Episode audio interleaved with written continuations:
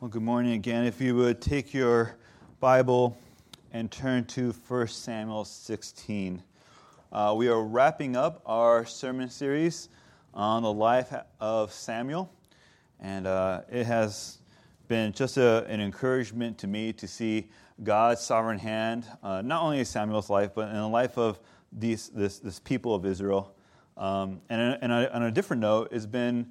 Um, uh, in another way, has been encouraging to me just to see uh, just how much uh, time and, and effort our pastor puts into preparing these sermons every week. I've, I've done it for three weeks, and I just think he like he does this like every single week, uh, and it, like he he works hard to lay out a feast for us, uh, and so he's yeah, and I, I, was just very appreciative of his faithfulness to this church. Um, so uh, but going back to what we've been talking about, um, it has been an amazing time just to see how, how God is involved uh, and is in control of the lives of his people. Uh, we saw that the Lord is not indifferent to his people, uh, he's not distant, but he is very concerned for the well being of his creation. And that's what we're going to see today that, that, well, that God's not only concerned for their well being, but he's really concerned for the heart. And that's what we're focusing on. We're focusing on the heart. We're focusing on how God looks at the heart and how God desires that our hearts be wholly devoted to Him. So I wanted to start with, with a question here. Uh, what's the difference of a believer's heart, or of a, of a person who has submitted to Christ? What's the difference, or what's, sorry, not the difference, what does that heart have in common with the heart of someone who has not submitted to Christ, someone, the, the heart of, a, of an unbeliever? Now we know the differences. As far as differences goes, God, uh, one is alive in Christ, while, uh, while the unbeliever's heart is, is, dead in sin. Right? This is where we all were at one point. For a believer, God has replaced that heart of stone with a heart of, of, of flesh. So we know the differences, but what do they have in common? Well, this is what they have in common, and it kind of plays into the theme what we've been talking about this whole uh, sermon series here. Both hearts play a role in God's sovereign plan. Both hearts are being used by God, but in different ways. And this is an aspect of God's sovereignty that we haven't really focused on before. We focus on God's sovereignty when it comes to circumstances. Right? We saw that with Hannah. We focus on God's sovereignty when it comes to, to the people's sin when they rejected God as their king. But what about the heart? And when we talk about God's sovereignty is uh, uh, over the human heart, we're really getting at uh, something that is unique to God. That God is unique in that he is, he, he is the only one that has the power of self determination. That he is the only one whose plans cannot be thwarted, and that even overrides the heart of man. Now, why does this matter? Because depending on where your, where your heart is, depending on whether you're a, a heart of a believer, whether, you're a, uh, whether you have a heart after God's own heart, depending on where, that, where you are, determines how God will use you in, in His sovereign plan. And my hope and my, my prayer as we go through this passage is that you would be encouraged today to, to place your trust in, in the sovereign plan of God, in, in the sovereign plan of the God of the universe, and that you would set your heart to obey him. That's what we're looking at today. Very simple, but so profound. And I hope to do this by looking at three characteristics of, characteristics of God's sovereign plan. So we're going to look at God's plan never fails, God's plan looks at the heart, and God's plan chooses his elect. So God's plan never fails, God's plan looks at the heart, and God's plan chooses his elect. So That's what we're looking at today in our text. We'll be in 1 Samuel 16 and read with me as we start in verse 1. Now the Lord said to Samuel, How long will you grieve over Saul, since I have rejected him from being king over Israel? Fill your horn with oil and go. I will send you to Jesse the uh, Bethlehemite, for I have selected a king for myself among his sons. But Samuel said, How can I go? When Saul hears of it, he will kill me. And the Lord said, Well, take a heifer. Take a heifer with you and say, I have come to sacrifice to the Lord. You shall invite Jesse to the sacrifice, and I will show you what you shall do. You shall anoint for me the one whom I designate to you. So Samuel did what the Lord said and came to Bethlehem, and the elders of that city came trembling to meet him and said, Do you come in peace? He said, In peace, I have come to sacrifice to the Lord. Consecrate yourselves and come with me to the sacrifice. He also consecrated Jesse and his sons and invited them to the sacrifice. And when they entered, Samuel looked at Eliab and thought, Surely the Lord's anointed is before him. But the Lord said to Samuel, Do not look at his appearance or the height of his stature, because I have rejected him. For God sees not as man sees, for man looks at the outward appearance, but the Lord looks at the heart. Then Jesse called Abinadab and made him pass before Samuel. And he said, The Lord has not chosen this one either. Next, Jesse made Shammah pass by, and he said, The Lord has not chosen this one either. Thus Jesse made seven of his sons pass before Samuel. But Samuel said to Jesse, The Lord has not chosen the Lord has not chosen these. And Samuel said to Jesse, Are these all the children? And he said, There remains yet the youngest and behold, he is tending the sheep. Then Samuel said to Jesse, Send and bring him, for we will not sit down until he comes here. So he sent and brought him in. Now he was ruddy, with beautiful eyes and a handsome appearance. And the Lord said, Arise, anoint him, for this is he. Then Samuel took the horn of oil and anointed him in the midst of his brothers. And the Spirit of the Lord came mightily upon David from that day forward. And Samuel arose and went to Ramah. Uh, pray with me. Father, we read this text and, and are struck by how much more you see. Lord, we know that, that we, are, we are limited in our sight, limited in our knowledge, that we might even put up a facade, Lord, but you see right through that. You see to the heart. And I pray, Lord, that as, as we come before you now as we open your scriptures that you would teach us at this very moment, that you would convict us in our heart, that you would encourage us in our heart, so that we would be like David, like we would, we would pursue you, that we would be men, men and women who are after your own heart, who, who desire to see you glorified. So, Father, I lift this time up to you. We ask that, that your Spirit teaches us this morning. Praise Jesus' name. Amen. So when we come to 1 Samuel 16, there's a lot has happened. Last, last week we were in chapter 8. And in chapter 8, we saw that the people of Israel have rejected God as their king and instead wanted a worldly king. They looked at the nations around them and said, We want a king like that. We want to put our trust in a king like the nations. Now, by the time we get to chapter 16, you know, a, a lot has happened then. Uh, in chapter 9, we were introduced to Saul, and we get quite a description of, of Saul. Saul was exactly the king that Israel was asking for. So God tells Samuel, Samuel anoint Saul as king. And think about the description. We read it last week that, that he was a choice man, that he was the most handsome man uh, of all Israel, that no one was as tall as him. And what comes to mind for me is, is Gaston from, from Beauty and the Beast. And I just picture, you know, Saul sitting in the tavern and everyone's singing about no one's as tall as Saul. No one's thick. Oh, no one's, was this line? No one's neck is incredibly thick as Saul, which I always thought was kind of weird. But Saul fits that. He fits that perfectly. And as we continue to read through, through, through 1 Samuel, um, we find that, that Saul is exactly the kind of king that Samuel feared. Remember, Samuel gave the, the people a warning. He's like, if you want this king, this is going to happen. And Saul proves to be that king. And what I want to do right now, before we get into uh, chapter 16, I just want to look uh, somewhat at a quicker pace. I want to look at a couple passages that really reveal the heart of Saul, because that's what we're talking about today. We're talking about the heart. So come, turn with me back a little bit. 1 Samuel 13. And we get to 1 Samuel 13. Uh, Samuel is about to fight the Philistines. However, Saul has given him very explicit instructions to wait for him, that he will come, that, that uh, Samuel, being a priest, was sacrificed to the Lord uh, before they went into battle. So that was his instruction, but, but we see that Saul does not obey. Starting at verse 8. Now Saul waited seven days according to the appointed time set by Samuel. But Samuel did not come to Gilgal, and the people were scattering from him. So Saul said, Bring to me the burnt offering and the peace offerings. And he offered the burnt offering.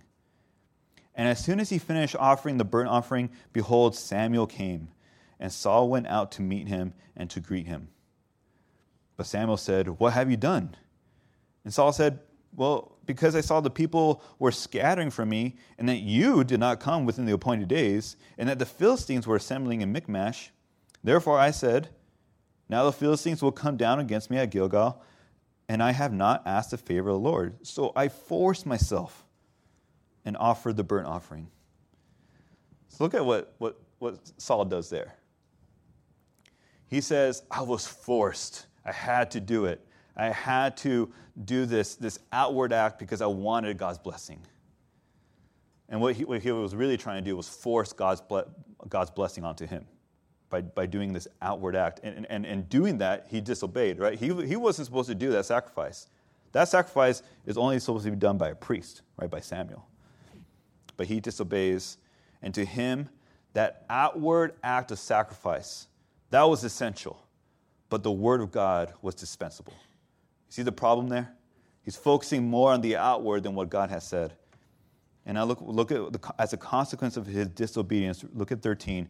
Samuel said to Saul, You have acted foolishly. You have not kept the commandment of the Lord your God, which he commanded you. For now the Lord would have established your kingdom over Israel forever.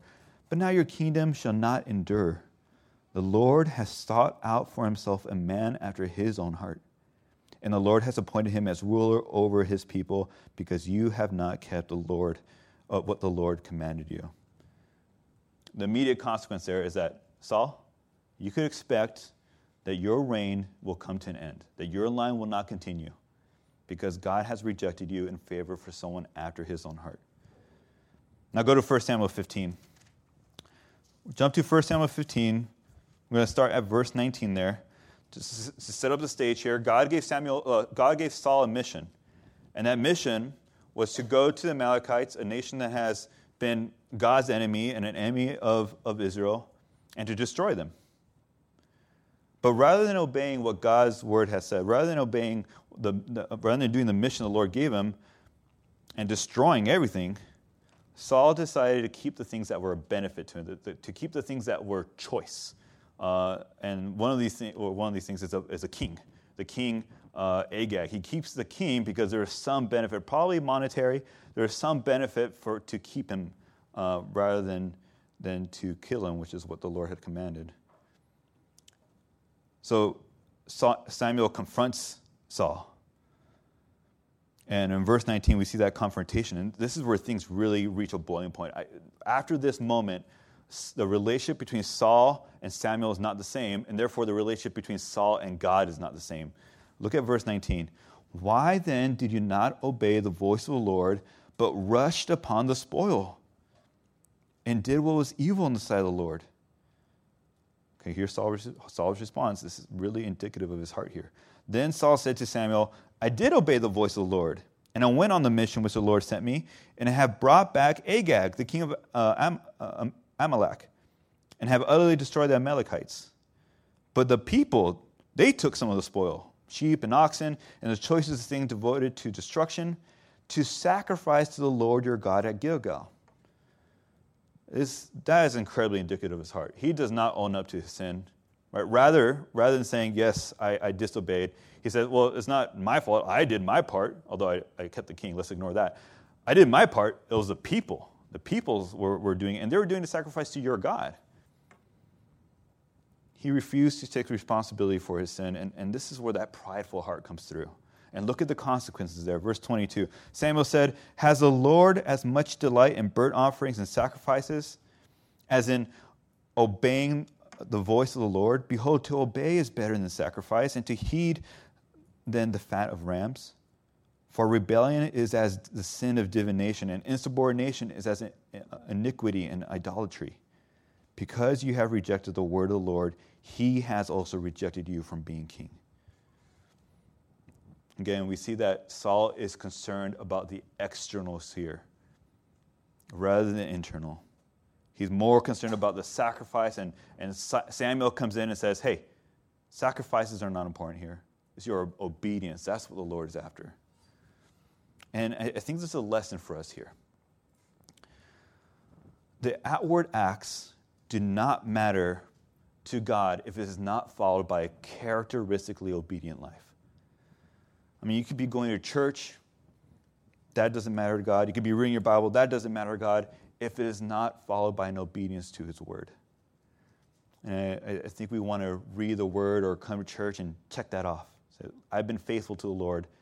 And, li- and you live the rest of your life, the rest of, the rest of the week or the rest of the day, without obedience to Him. Well, that sacrifice meant nothing to Him because it's not followed by obedience. It reveals that you don't want to submit to God, but that you want God to submit to you. And this is exactly where Saul is. And God takes the kingdom from him. God gives it to somebody else. God gives it to, to a neighbor who's better than him. God gives it to, to someone who is after his own heart. And Samuel is distraught. Chapter 15 ends on a sorrowful note. Jump down to verse 35. Right before we get to our chapter for this morning, verse 35. So they Saul departs from Samuel, and Samuel did not see Saul again until the day of his death, for Samuel grieved over Saul. The relationship between Samuel and Saul is over, and for Samuel, this was, a, this was devastating. I think about it from Samuel's perspective. He was a shepherd. If you want to see the heart of a shepherd, you need to go back to chapter 12 to see the heart of Samuel. In chapter 12, he says this far, and he's talking to the people here Far be it from me that I should sin against the Lord by ceasing to pray for you, but I will instruct you in the good and right way. See, that was the heart of Samuel. He, he, he saw Israel reject God as their king, but he still wanted them to, to obey the Lord. He wanted them to repent and to follow God. That was his heart. And to see Saul reject God again, it's like the rejection of God all over again. And he's grieved.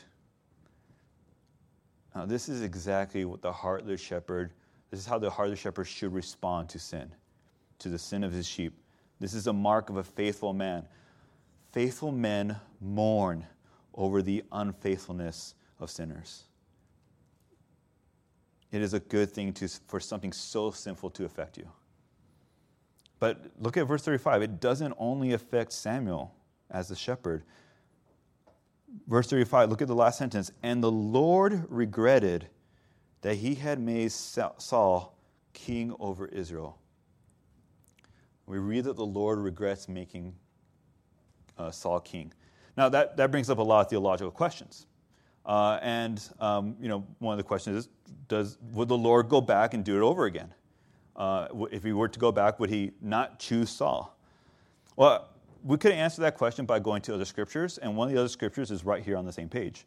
Uh, just scroll up, or if you, that's like if you have an iPhone, I guess. Uh, just go up to verse 29. Uh, verse 29. Also, the glory of Israel. Look what look at this, and this is description of God here. Will not lie or change his mind, and that, that's the same word for, verb in the, in the uh, Hebrew for repent. He will not lie or change his mind, for he is not a man that he should change his mind. So the scripture tells us that, that God does not regret in the sense that he would go back and change it. And we could look at other scriptures. We could look at Hebrews uh, 6.18, Titus 1.2. Both those scriptures will say God, God doesn't lie. God doesn't change his mind. So, what do we mean? What do we mean when we say regrets? Well, this is a, a, a description of God's great sorrow. And I'm going to throw you a, a $5 word here. Uh, it's called, uh, when we see regret, something like that, it's, it's called an anthropomorphic word or anthropomorphic use of emotions here. Anthropomorphic just means we're attributing to God an emotion that is felt by man. So the feelings, and this is the way I have it, the feelings of a perfect God is described by using emotions of, of imperfect humans. See, God is not indifferent uh, to the sins of Samuel. God is not unaffected. It does sadden him, but it is still all part of God's plan. And so, verse 35, the, chap- the end of chapter 15, ends with this, this sorrowful note. And we get to our passage for this morning. So, this is right when everything's going wrong for Samuel. Right when there, there is no hope. The king, which had such potential, turned out to be a total failure. And now God reminds Samuel that he is in control. And we get to our first point for today. The first characteristic of God's plan that God's sovereign plan never fails. We read that in verse 1. Let's look at verse 1 together. Now the Lord said to Samuel, How long will you grieve over Saul, since I have rejected him from being king over Israel? So, how long exactly has it been? I mean, we're going from chapter 15 to chapter 16. What was that time period? Um, it's kind of hard to tell, but uh, if, if we line up some certain dates, it turns out to be about a year. Okay, so uh, about a year ago, let's just say roughly a year ago, Samuel sees Saul for the last time. And verse 16 now, he's, he's still grieving. And, and God says, How long are you going to keep growing? How long are you going to keep grieving? I have rejected him from, from being king over Israel. Now, let me just kind of preface this that, that the Lord is not against mourning or grieving. Uh, think about Samuel's mom, right? Hannah. The Lord did not kick Hannah out of the temple, right? He didn't say, Hannah, get over it. I'm, I'm in control. Move along. Hannah stayed before the Lord and poured out her soul. And that was just that one night that we saw. But how many years before that was she going before the Lord and weeping before Him? So I don't think God is against grief. And I think there's definitely a time for grief. But there is a point where, where grieving must end so that the, the work of God must continue. Uh, there is this uh, memorial that I came across in um, uh, on, in uh, Westminster Abbey. I didn't come across it, I've never been there, so it's not like I was there, but I came across online. Um, and I don't get out much.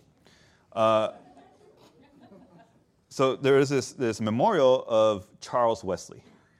And Charles Wesley, most of you know him, he, he was probably one of the most famous and prolific hymn writers, uh, wrote a lot of the hymns that we're familiar with. And at the bottom of this memorial, there's a quote from Charles Wesley, and it says this God buries his workmen, but carries on his work. God buries his workmen, but carries on his work. A, a faithful minister may go to be with the Lord, but God continues to work through those who remain. And so there are times where, where, where we, we need to move forward do the work of the Lord. And this is especially true for Samuel here. Samuel is just seeing, is, is grieving over the sin of Saul or the disappointment of that. But God's work must continue. Listen, the, the grief of sinners should never eclipse the hope of the Savior, right? If we just mourned over what the, the, the, the depravity of man, mourned over how sad sin is, we'll never get to the good news. But this is what we see in Romans 5, right? Where sin abounds, grace abounds a little more. And even in verse 16 here, God is at work in the midst of grief. Even when it seems that sin is winning, God's plan is enduring. God's plan cannot be thwarted. God's plan never fails there.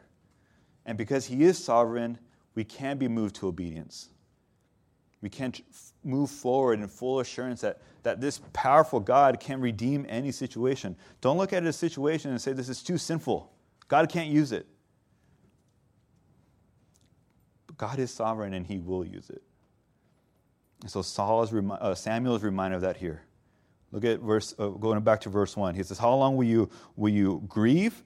I have rejected him over king of Israel. I have a mission for you. You got to get up. You got to do something. Here it is. I'm, I'm, I'm working. Fill your horn with oil and go, and I will send you to Jesse, the Bethlehemite, for I have selected a king for myself among his sons. Yeah. God says to Samuel, Yep, I rejected Saul. That's true. But I have something for you to do. I'm moving forward. There's, there's, there's a plan in motion here, and I'm working. So Samuel gets up, and goes, but he has a, a, a, serious concern here. Look at verse 2. But Samuel said, How can I go? When Saul hears of it, he will kill me. Now, I think, I think Samuel has a point there. Um, I mean, uh, if anything, you look through history, how many times do kings just relent their power to somebody else? Oh, you want to take you want, oh, sorry, you want to take my kingship? Here you go. That's not really what happens in history, right? Usually there's there's like a war or somebody ends up dying. Um, right? Think of like Caesar and man, so many. You think of so many uh, examples in history there. And so, so Samuel is rightly concerned. If, if Saul sees me walking around looking for the next king, what do you think Saul's going to do to me? Right? Saul sees Samuel going to get a king. Saul's going to kill him. And so God has a plan for that. Look at verse, look at verse 2 again. And the Lord said, Well, take a heifer with you and say, I have come to sacrifice the Lord, and you shall invite Jesse to the sacrifice, and I will show you what you shall do. So if you're worried about Saul, I have a plan. Take a heifer, and, and you know, we'll, we'll say you're doing a sacrifice. Now, what, comes to, what might come to mind is the question of whether God is lying here. You know, you're looking at this like, well, is God being deceitful? Is that that's not really? Does God do that? Well, I want to say when you come across something like that, you need to trust in two things. You need to trust in the scriptures, that it is an inspired word of God, that is infallible, that is inerrant. So you could trust what the scriptures say. And another thing, when you come across something difficult in, in a passage, be, expect to see something new about God. That's what I love about difficult passages, that God reveals himself to you even more. So when we get to something like this, like, is God lying here? Well, he, first, we know 1 Samuel 15 29, we read it earlier. God does not lie. So we rest on that. And second, I don't think God tells Samuel to lie. Right? He, Samuel is a priest, and what priests do is they actually do offer sacrifice, and that is what Samuel's going to do. He's going to offer a sacrifice. But God is not obligated to tell Saul anything. Saul is not privy to, to God's uh, to God's um, plans. And we see something similar, similar in the gospel. You think about the gospels and you think about Jesus um, using parables. Why did Jesus use parables? Why not just tell the, tell the truth plainly? And the reason why he told parables in the first place was to, uh, was to be a judgment on those who rejected him. So Saul has rejected God and is no longer privy to God's plan. So God does not have to explain himself to him. So Samuel grabs his horn of oil, grabs a cow, and he leaves Ramah and he moves out trusting God's plan, trusting that God's in control, trusting that even though Saul's, Saul was a huge disappointment, that that did not upset God's sovereign plan. And this is what we, we take away when we think about God's plan never fails. Now, you might want to think about like, the upsets you've had in your life. Think about the, the, the failures or the disappointments or the regrets that you might have in your life. Those things are not outside of God's control. Those things, it's not like those things were so bad that God doesn't use them. Nothing falls out outside of God's purview. Nothing confounds his plan. And what I love about God, there's so many things though, but one of the things I love about God is that He is a redeemer, right? He redeemed us through the blood of His Son, and He redeems situations for good. What God meant, or what man meant for evil, God means for good. And so, First Samuel, God's going to redeem the situation by anointing a, a king of his, cho- of his choosing. This king will not be chosen by merits. He's not going to be chosen by, by his um, military experience. He's not going to be chosen by his outward appearance. God's going to choose a king based on the heart. Based on the heart. So we get to our next point. We saw that God's plan never fails and that God's plan looks at the heart. So we get to verse 4. So Samuel did what the Lord said, came to Bethlehem. The elders of that city came trembling to meet him. Why do you think that the, the elders are, are scared here? Well, got to know a couple things about Saul. Saul is a judge, and so if, if, a judge comes to your town, that usually means something's up. Right? Samuel's going to dish out Law and Order Samuel style or something like that. So you don't want Saul coming to your, or Samuel coming to your town. But also, we just, I'm sure they heard that Samuel had a huge falling out with Saul. And they don't want that attention there. They don't they don't want uh, this, this feud to coming to their, to their town. But whatever the case, Samuel answers them and, and kind of helps them out. His, the elders say, Do you come in peace? And in verse 5, he says, Yes, I, in peace. I come in peace, and I have come to sacrifice to the Lord. So it tells them to consecrate yourselves, prepare yourselves, wash yourselves, get on, put on clean clothes. We're going to go before the Lord together. Now remember why Samuel's here in the first place. It is, I mean, it is to sacrifice. That was part of God's plan for him. Uh, but the primary reason was to look for a king. So Samuel starts to pay attention. He's in, he, they're in the sacrifice. Sons of Jesse starts to come in, and the first son of Jesse that walks in is Eliab. And Samuel sees Eliab, and look at what he says to himself in verse 6. When they entered, he looked at Eliab and thought, huh, surely the Lord's anointed is before him. This guy must be it. And I, I, just imagine Samuel has his, his hands on the, on the horn of oil. He's like, This guy's it. I'm going to throw the, the oil at him. And he's ready to go. And you wonder why, why, why is he doing that? What's the criteria that, that Samuel is using to say that this Eliab has to be king? And we kind of see that in verse 7. Eliab has that handsome appearance. He was, he was uh, his, uh, we see in verse 7 that uh, the height of his stature, so he was a tall guy most likely. So, overall, an impressive looking man. And I like uh, one description of uh, one of the commentators put it he is a real hunk of manhood, this Eliab. I, uh, my goal is to have my wife call me that at some point. hunk of manhood. All right. So, who does this sound like, though? Not, not Sergio, not me. Saul, right? So this sounds like Saul. So Samuel looks at Eliab, kind of similar description to Saul, and says, ah, this is our king. He's the son of Jesse. This guy must be it. But God stops him there. He's like, no, slow down. Look at what he says in verse 7. Lord said to Samuel, Do not look at his appearance or at the height of his stature, because I have rejected him. And here's the key verse For God sees not as man sees, for man looks at the outward appearance, but the Lord looks at the hearts. We've got to understand something that the Lord's ways are not our ways, his thoughts, not our thoughts. And Samuel sees this firsthand. Samuel sees that God chooses on different criteria here. And what this verse tells us is something about how God operates, something how, about how God evaluates man. It's not on the outward appearance, now, I know this is pretty well known, right? That God does not look at the outward appearance, that He, that he doesn't look at how we dress, he, uh, he doesn't look at what car we drive, um, He doesn't primarily look at how we act like in church. He looks at our hearts.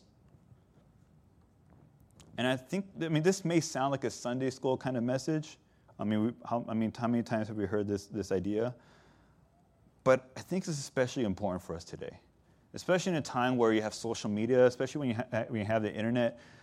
I mean, how often do we judge ourselves by outward appearances? How often do we judge ourselves by how we look or, or by what we have? We can so easily compare ourselves to, to people who have met the goals we, we want to meet for ourselves, right? If someone has, has met our financial goals or met our physical goals or, or met our family goals, we look at those people and say, I'm not there yet. And while we do need to be good stewards of those things, I think we could easily regard those things to be more important than they actually are. But what does God care about? This verse tells us that God cares about the hearts. He cares about your obedience to the word. saying if you want to evaluate, evaluate yourselves as God evaluates you, ask yourself these questions Do you strive to flee from sin? Do you strive to serve the Lord your God with all your heart? Is seeing him glorified in what you say and in what you do your highest priority? These questions are hard issues. They don't go, we're not talking about the outward appearance here. You can even change our perspectives with this. How do we judge others? How do we judge others? Came across this website that um, that only accepted members if they were quote unquote um, beautiful, right? If, if they were attractive. And uh, this, this website uh, dumped 3,000 people because they stopped being attractive. Uh, and there was a quote there that said, they either uh, they appear to be older than their initial profile.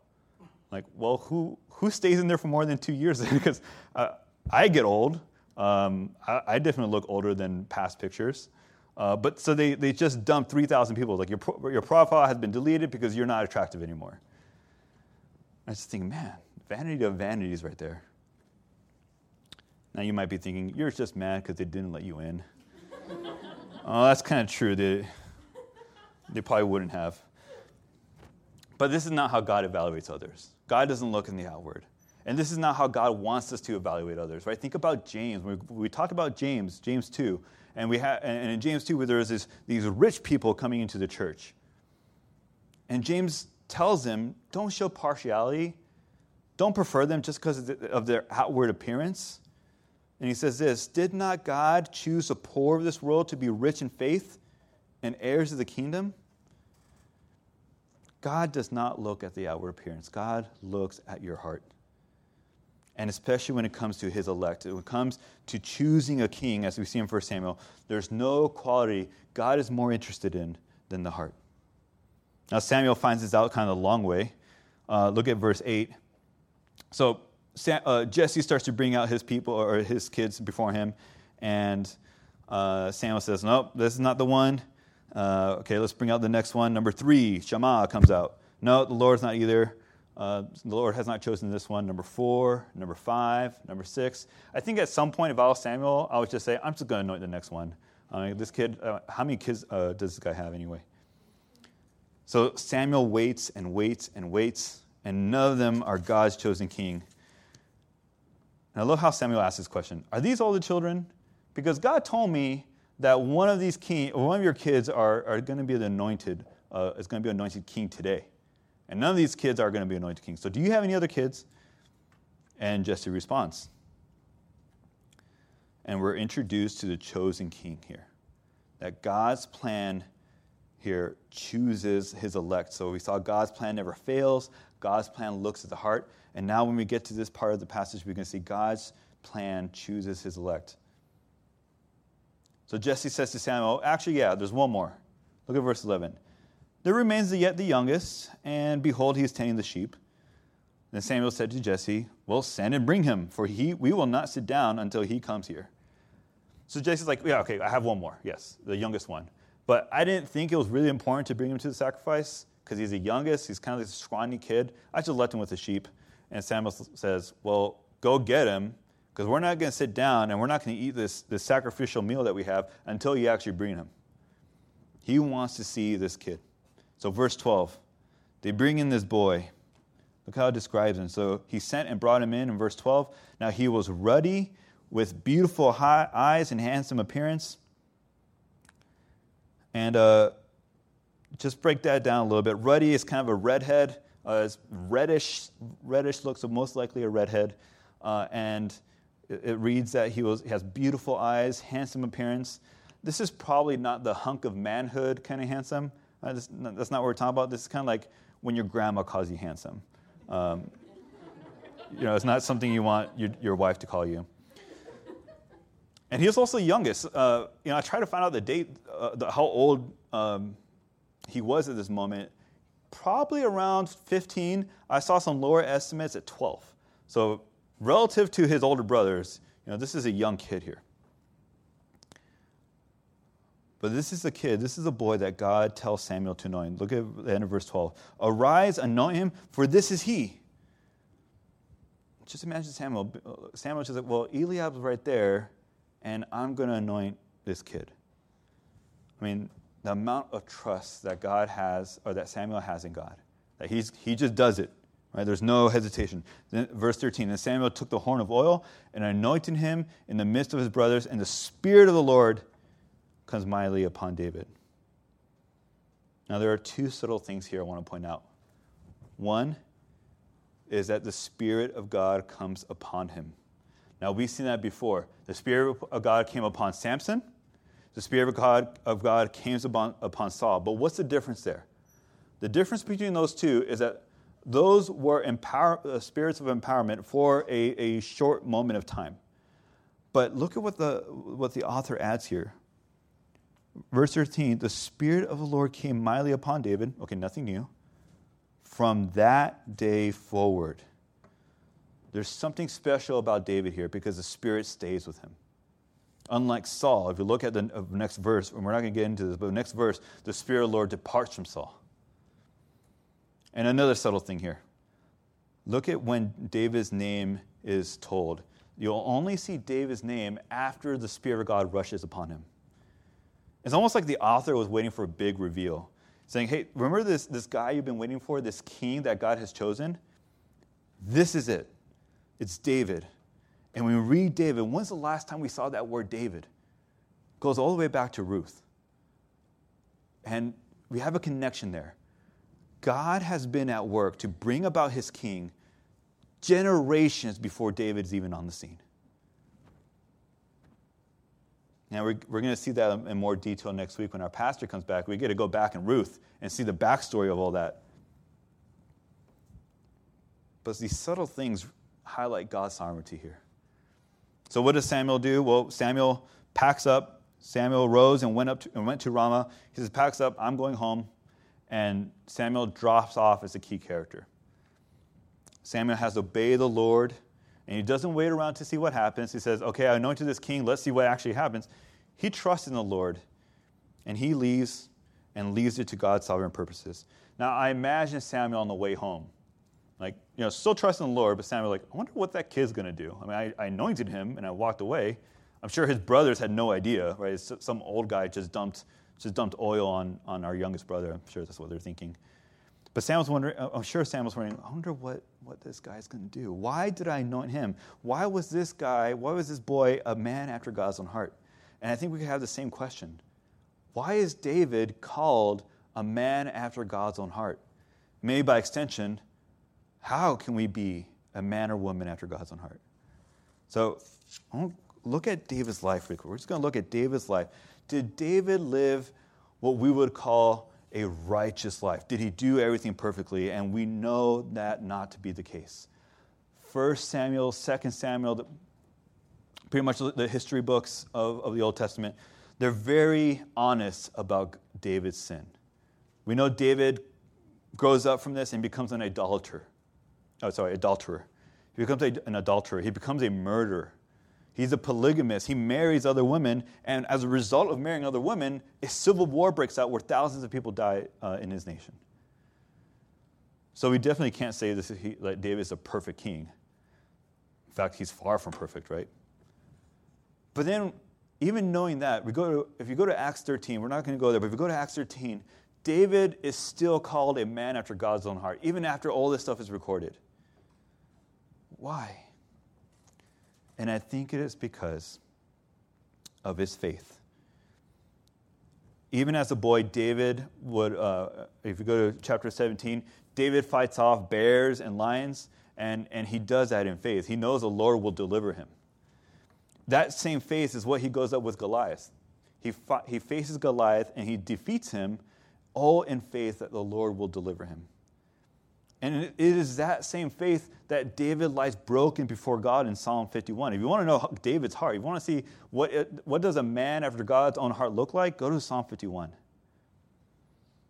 In Psalm 51, he lies broken before God. He, he seeks God's forgiveness, even though he knows he's born a sinner. He asked God to be gracious to him, to create in him a clean heart. This is not the same heart that Samuel or that Saul had. Right? Saul was very much unrepentant. He would not accept what he did for his, uh, would not accept responsibility for his sins. This is what makes a man or a woman after God's own heart. It is being more interested in God's glory, more interested in God's righteousness rather than, rather than your own. And what I find is so profound is this that we connect us back to God's sovereignty. Where did David get this faith from? God gave, them that, gave him that faith in his sovereignty. God gives him that faith. God gave him that heart that that seeks the Lord. And so God chose him based off what God did for him and uses him greatly according to the sovereign plan. This is what God's sovereign plan is. God's plan never fails. God's plan involves a heart. God's plan chooses his elect. And if I could just all let me summarize that to two points, it'd be this. First, be encouraged that God is sovereign and in control over all things. Just, I've been saying that for three weeks. You know, we have been looking at Samuel's life, and, in 1 Samuel, it's all about God's sovereignty, but I can't repeat enough. You think about how God closed and opened the womb of Hannah. You think about how God used the people's rejection of him to get Saul, and God used that to bring about his chosen king. God is in control of all things, He's working out everything for good purposes, for His good purposes. What does that mean for you? Because God is sovereign, nothing can separate you from the love of God. Because God is sovereign, what man means for evil, God means for good. And because God is sovereign, he could change the hardened heart of a sinner and turn him to repentance to God. God is in control and will always be in control, and we could trust him. That's what we walk away from 1 Samuel. And the second point here not only can we trust that God is sovereign, but God can change hearts according to his purpose. How does God change hearts now? If we go to Romans, we see that God does this by the preaching of his word, by the word of Christ. That faith comes by hearing and hearing the word of Christ. That's, a, that's, a kind of God, that's the kind of heart that God is after. A heart that has submitted to him, a heart that is, has turned from their sins, like David, that lies broken in from him. If you want to be a, a man or woman after God's own heart, yeah, answer this question Does your only hope rest in the completed work of Christ? Or is your hope lying in being a good person? Do you have hope in, in, that, in, in coming to church? Do you have your hope in doing good deeds? Listen, those things are outward appearances. God doesn't look at them for salvation. God doesn't, God doesn't judge you based on that. God looks at your heart. So place your trust in the Son of David. Place your trust in Jesus. He gave his life for us so that we would have eternal life. If you want to be a man and woman or woman after God's own heart, be a man or woman after Christ. Let's pray. Father, we give you all the praise and glory and honor because you do not see as man sees but you see the heart. And Lord, help us to live in that reality. Help us to live in the, in the fact that, that your word discerns the thoughts and intentions of the heart. That you look past our words, past what we say, past what we do, and you see the heart. Father, I pray that, that if, if, there's, if there's anyone here who has not submitted to you, that you would move them so that they would turn to you, that they would repent. Lord, I pray that you will work in, in all of our hearts, that if there's areas in our lives that, that, that we refuse to give to, that, that we hold close to our hearts, closer than we hold you, Lord, take that out. Lord, and in your sovereignty and in your grace, bring us and draw us closer to you. Praise Jesus' name. Amen.